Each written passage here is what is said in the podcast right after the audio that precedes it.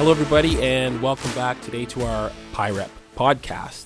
My name is Desmond Jordan. I am the chair of the Pilot to Pilot Committee, and I'm joined by our MEC chair, Bern Lewell, and also our Labor Relations Counsel, Joel Hoderick.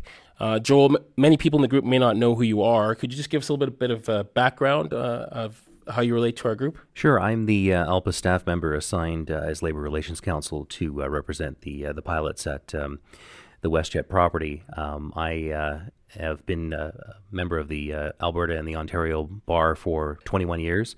I have my MBA as well as my law degree from the University of Calgary, and I spent um, 20 years of my uh, early career working as a professional negotiator in the oil and gas sector. Uh, followed by a, a two year stint as a Q400 driver at uh, WestJet Encore, uh, where I also served as the negotiations committee chair during the uh, uh, initial stages of uh, negotiations for their first collective agreement. Uh, I was uh, uh, poached to go across the street uh, and drove the uh, the 330 and then the 321 at uh, Air Transat, and was also involved in two rounds of bargaining to extend their collective agreement as a participant in the negotiations committee at that property. I've been employed by ALPA as a staff member um, since March of last year, so just coming up for my first year of anniversary, and have been working with the WestJet MEC since I was hired. I'm based in Calgary as well. Okay, so you have a unique situation of not only having a depth of experience in the legal field, but also in the aviation field, and an asset for our group. One question that we see popping up quite a bit is the idea that we're involved in these negotiations with a company who is not the most forthcoming with information. How do we know, as a pilot group, uh, that the information that they're giving us with regards to financing is correct? Well, we uh, rely heavily on my colleagues that work in the economics and financial analysis division of ALPA. Uh, for those that don't know, ENFA is one of the uh, the key facets or the um, the crown jewels, if you will, in the ALPA universe. Uh, it's a group of individuals, uh, analysts that are responsible for data collection, synthesis, and analysis, uh, specifically with respect to labor relations questions and uh, they spend um, uh, their entire professional working lives uh, analyzing financial statements that are provided to them by various employers and coming up with uh, um, a concept of, of what companies can and can't afford. That's one of the underlying ethos of uh, of air, excuse me, of Alpa rather, that uh, the um, we, we always work with with management to understand what their ability to pay is in terms of in terms of moving forward. In this particular negotiation, uh, my colleague uh, Jeanette Duval, who's uh, our ENFA analyst uh, in this particular uh, circumstance, uh, has signed a confidentiality agreement. She has access to a data room in which financial information is disclosed on a confidential basis, and she's able to review that information. The question I think um, that you were also telling me about when we were off air was how do we know the company's in fact telling us the truth? And um, one of the um, I think essential elements of it is the law takes a very dim view of uh, individuals or corporations that lie uh, in particular negotiations. Okay. With the acquisition and potential merger of Sunwing Airlines, how might that affect our negotiation process uh, here at the WestJet ALPA Group? Well, that uh, that question is something that's uh, certainly been discussed at the MEC level for quite a period of time since the uh, original acquisition was announced. So I think we have to deconstruct that thought into two separate streams. We have to talk about what is possible uh, and then talk about what is likely. Uh, now, it's possible that uh, following the acquisition, uh, WestJet could announce an operational merger of the two entities and essentially throw them together and try and operate them as one. I would suggest, however, that the more legitimate answer is um, that it is unlikely that that will happen for any period of time. Uh, in my estimation, um, you're not going to go ahead and spend millions of dollars to acquire a competitor simply uh, to blow it up the day after you've got your hands on it. Clearly, Sunwing does something in the marketplace that WestJet and WestJet Vacations was unable to do. Otherwise, there'd be no motive to go out and to acquire that particular piece of business. And if I was management, I would be taking a look at the operations there, trying to understand how it does what WestJet's not able to do or was not able to organically grow into doing, and uh, to spend a year or more looking at the operation and trying to understand uh, how it contributes necessarily to profitability and where it f- factors into the future operations of the uh, uh of the WestJet uh, uh, combined entity. Um, I think for the time being, our focus necessarily should be on the current set of negotiations, because quite frankly, we don't have another alternative. The contract has expired. The law obliges us to meet and to try and negotiate a replacement to that contract. And uh, Bernie, I mean, correct me if I'm wrong. That's really the uh, the focal point of of uh, uh of what we should be working towards at this point. No, absolutely, Joel. Yeah, we are focused right now on on securing a, a contract through the through the negotiating table over the next few months.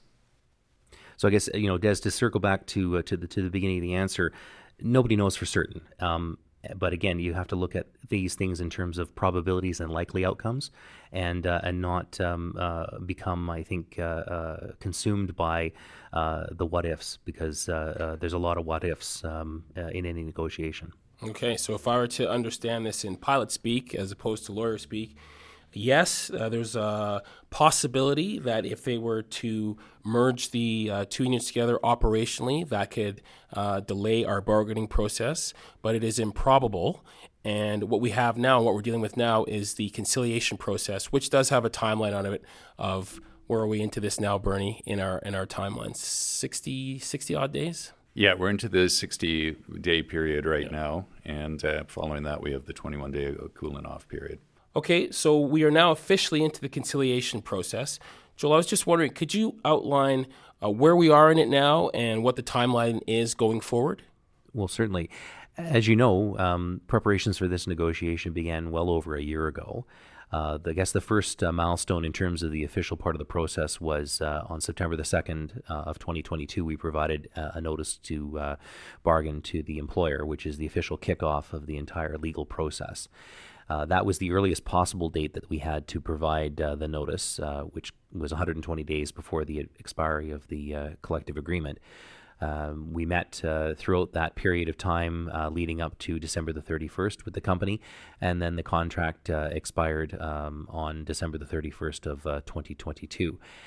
The Section 50 of the Canada Labour Code um, essentially uh, sets up a, a, a, standstill or a, a statutory um, continuation of the existing wages and working conditions until one of two things occur. Either a new collective agreement is entered into, or the parties are released to uh, pursue uh, self help, which, uh, in, from the perspective of the employer, could potentially be a, lockout, and from the perspective of uh, the association, could potentially be a strike. Now, um, as I mentioned, we've been negotiating back and forth uh, quite furiously, and uh, up until uh, the point uh, on um, February the 10th, when we decided that we'd reached uh, the position or the point of impasse between the uh, the company and ourselves, we provided a notice to the federal government at that point in time, stating basically that that we'd moved as far as we thought we could, and uh, that we needed the assistance uh, of a third party to uh, to help facilitate further discussions the federal government appointed a, uh, a federal um, uh, conciliation officer on uh, February the 24th, and that was the uh, the start of the clock with respect to the 60 day period of time during which uh, conciliation takes place. And uh, that's largely comprised of meetings between ourselves and the company with the participation of an individual appointed from Federal Mediation Services. Now, at the conclusion of that 60 day period of time, uh, unless the decision is made by the MEC uh, to, to extend it further, we enter what's called a 21 day cooling off period. Uh, and at that point, uh, then and only then, uh, would we potentially be in a, uh, a position um, to either be locked out or to, to go on strike. And in that period of time, um, we're going to consult with our members and, and have a, a strike vote and pursue a strike mandate depending on, on how things go. Is that right? Yeah, so we just finished up a round of polling uh, that asked questions uh, related to uh, the contract, how it's going, how the, the pilots feel it's going, and, uh, and the willingness to engage in work action. Uh, to authorize a strike vote, I need the uh, permission of the MEC with an indefinite date as to when the strike authorization vote would open and close. There is, a, according to the ALPA Constitution, that strike authorization vote has to be open for 15 days, a minimum of 15 days. Uh, so we'll be looking at a time in the future for uh, when we'd want to hold that vote. And it would really uh, depend on how things were going at the negotiating table. So, Bernie, does a strike vote mean that we're actually going on strike? No, uh, a strike vote. Uh, what we're asking from the pilots is, is the uh, the mandate that uh, that we can go on strike if required. Uh, ideally, the higher that vote is, uh, the more the the more seriously the company will take us and, and come back to us at the at the negotiating table. If I can just jump in, I mean, if we look at some of our properties um, south of the border and also our own history, uh, I believe uh, last time there was a strike vote held, there was 92% of pilots voted in favor, and that gave a very, very strong indication to not only employer but all parties involved of the the seriousness of the pilot group during the CA1 negotiations. and I think if we look south of the border at some of our friends at Alaska and, and Delta and, and those type of places, the strike votes are coming in typically, you know, in the high 90s, which uh, which signals a high degree of unity amongst the pilot group uh, and is a very effective tool in negotiations. Now, for those of you counting at home on your calendars, um, the lawyer in me is required to tell you that uh, when we have uh, the strike authorization vote, the vote's only good for 60 days. And so the timing of that is something that's uh, a bit more of art than science. Uh, and uh, Bernie, safe to say that it'll be done at the discretion of the, the MEC when the time is right.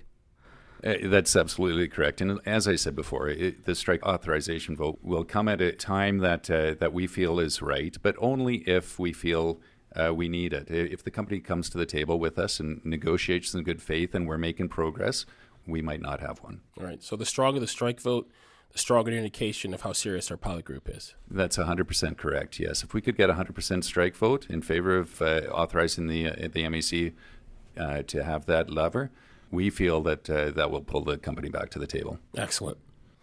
Okay, so we've kind of identified what the strike vote is actually for and what that actually means. But you know, the word strike is out there quite a bit, and for many people in our group, none of us have ever been a part of a strike. We don't know what a strike actually look like. What would the process be in actually working up to actually going on strike?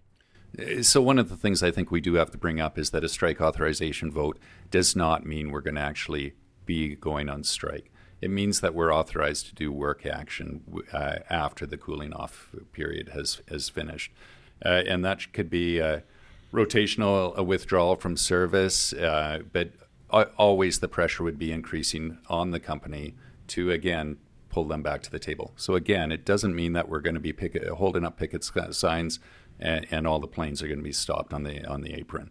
That is one one possible uh, outcome but it's not one that we would initially start with. Okay. I think it's uh, it's important to mention as well, um, uh, and this goes back a little bit into case history from from CA1. Uh, in fact, it was not labor that walked off the job. Uh, the whole um, uh, 72 hours notice, uh, we received notice of lockout. And there were five things that the the employer put in front of us. It was suspension of interline travel privileges. it was cancellation of the profit share payment. Uh, there was a um, uh, cancellation of sick benefits. There are things that the employer can do uh, to precipitate um, uh, a lockout type situation. And so uh, uh, there are two sides to this coin, if you will. If the situation did arise where we were to go out on strike, what would be the likelihood or the potential of being forced back to work by the government? Joel? Well, uh, first of all, I think it's important to acknowledge that there's a constitutionally protected right uh, to strike. Uh, there was a Supreme Court of Canada case um, uh, earlier in the last decade um, that came out of Saskatchewan, which held that um, uh, the right to strike is, is an expression of, of, freedom of expression and it's protected under the Charter of Rights and Freedoms. So that's fundamental to the nature of the relationship that we have with, uh, with the employer. Um, as well, I think you need to just take a look at the coalition government uh, in Ottawa. Uh, we have the uh, Liberal Party uh, in power uh, with the support of the NDP, uh, Labour friendly. Um, and that the two pillars for for um, for those two respective parties is is um, responding and respecting um, not only the rule of law but also the the rights of, of, of labor to to engage in in lawful protest. Um, if you go back in, in history, one of the only mechanisms that um, that uh, employees have had to um, be able to to get improvements to their wages and working conditions is through withholding labor, and that's exactly what we're doing. We're just channeling, you know, hundreds of years of of uh, collective bargaining experience uh, and the law the way it exists uh, in Canada to allow us to go out and do exactly that. As well, Joel, I think we uh, we have to acknowledge that there's no flying that we do that is not covered by Air Canada or some other carrier. So to force us back to work, they'd have to uh, come up with a fairly good reason to to uh, go against uh, our constitutional right to strike. No, I, I think you, um, Bernie, you raise an excellent point. I think what you were alluding to is uh, whether or not the flying that we're doing would be considered to be an essential service. And I think Des, you have some experience with this uh, from your time at uh, at PAL Airlines, right? I was working with PAL Airlines at the SPC National um, level, and one of the situations that they ran into is that they did not have a essential service agreement in place. Uh, how are we situated with that, and how will we handle that going forward? Well, the um, section in the uh, the Canada Labor Code for those of you that sleep with a copy of that under your pillow is uh, section eighty seven point four, and uh, what it speaks to is uh, the, the, continued provision of essential services that are deemed to be um, uh, in the best interests uh, for the health and welfare of Canadians. So, any time that uh, that there's um, uh, the supply of a service that is essential to to protect individuals and ensure that they don't come to any harm, there is um, a requirement to enter into what's called a maintenance of activities agreement. Now, uh, it bears noting that uh, on September the 6th, that we provided a notice to the employer to indicate that it was the union's position that none of the services that are provided by WestJet are considered to be or would meet the definition under the essential services piece. Um, it took the uh, employer roughly a month to respond uh, to say that they uh, declined to enter into a discussion with us on that particular point. Now, really, there wasn't much to do until we reached the point uh, that we talked about earlier, which was the um, reaching a point of impasse and providing the notice of dispute to the government government. That then opened the door for us to make an application to the um, CIRB, which is the Canadian Industrial Relations Board, to have a declaration made about whether uh, which one of us is right. Uh, is it uh, the association whose position is that nothing is essential, or is it the employers uh, who's uh, taken the position that some of the services that we provide are essential? That will be subject to a hearing uh, that's been scheduled, and we'll be uh, moving ahead with that process um, as uh, the timeline unfolds. But um, I guess you know to circle back we are continuing to bargain and we're continuing to move forward and focus our attention on reaching agreement, right, Bernie? Absolutely, yeah. So my recollection was that in the case of PAL, um, they did not go out on strike, and uh, multiple places that they that they uh, operated to, they were the only provider of uh, service to those places. That is not our case at WestJet. Uh, the places that we fly to are often serviced by other carriers as well. So the the likelihood of that happening seems to be somewhat less than what it would be with an operator like PAL. No, I would I would say 100%. I mean, all you need to do is look out the flight deck window um, at any of your competitors that are on the ramp at any one particular point of call uh, to see that uh, that there's ample coverage and ample service. I mean, the reality is. WestJet is Canada's number two airline, but you represent probably 30% market share in the uh, in the marketplace. Um, you know, to say that um, service between Calgary and Toronto is an essential service when you've got uh, uh, various carriers, both ULCC and full service carriers, uh, swarming like bees back and forth within that marketplace, is a little bit uh, disingenuous. So now, seeing as we have legal here, I think we should touch on arbitration. We spoke about it a little bit in our previous podcast, but we have the good fortune of having some legal expertise to uh, explain that a little bit further. Bernie, how does our pilot group feel about uh, the prospect of arbitration, and what is our stance on arbitration? Uh, the MEC's stance on arbitration is that we won't willingly go into it. We recognize there is a potential risk that we'll be forced into it, but we're not going to uh, ex- accept it willingly. Okay. Joel, could you touch on some of the uh, circumstances that might leave us being forced into arbitration? Sure. Well, at the risk of uh, go, taking us down yet another uh, history lesson, I think there are some important distinctions to be made between uh, what happened during the CA1 negotiations and uh, the present circumstance that we're faced with. Uh, to begin with, um, first contracts, uh, so the first collective agreement, which is what CA1 was, have a provision to provide for an arbitration procedure to to settle first contracts. Now, clearly, that doesn't apply in this circumstance because we're renewing and we're pursuing our second collective agreement. Uh, number two, and I think this is probably even more important, the um, the decision to go into the mediation uh, arbitration process that was um, utilized last time uh, with the intervention of arbitrator Kaplan arose as a result or in response to incorporation of the uh, the swoop um, uh, bargaining unit as part and parcel of the WestJet bargaining unit, and that was essentially the uh, uh, the bargain with the devil that we uh, engaged in. Uh, we got to have the pilots included uh, and be able to bargain on their behalf, but the uh, the price that we paid was the acceptance, the voluntary acceptance of of the mediation slash arbitration procedure. I mean, you've you've heard. Bernie talk about how we're not willingly going to go down that path again. so I, I think it's suffice suffices to say, or fair to say, that's not going to happen again. We won't be we won't be fooled again, to quote the the Who. And um, uh, so then that leaves us with uh, with one last possible avenue, and I think we need to uh, to be adult about this and acknowledge the reality. If there is a back to work legislation, um, that back to work legislation will result in an arbitration process to settle the agreement.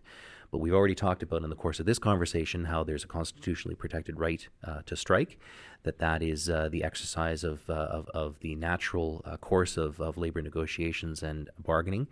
Uh, and is something that um, uh, your representatives are actively working in terms of their lobbying efforts at various levels of the government to uh, uh to counter effect. So we are are out there telling our side of the story and and asking that the government protect our uh, our inalienable right to uh, to exercise our uh, our rights.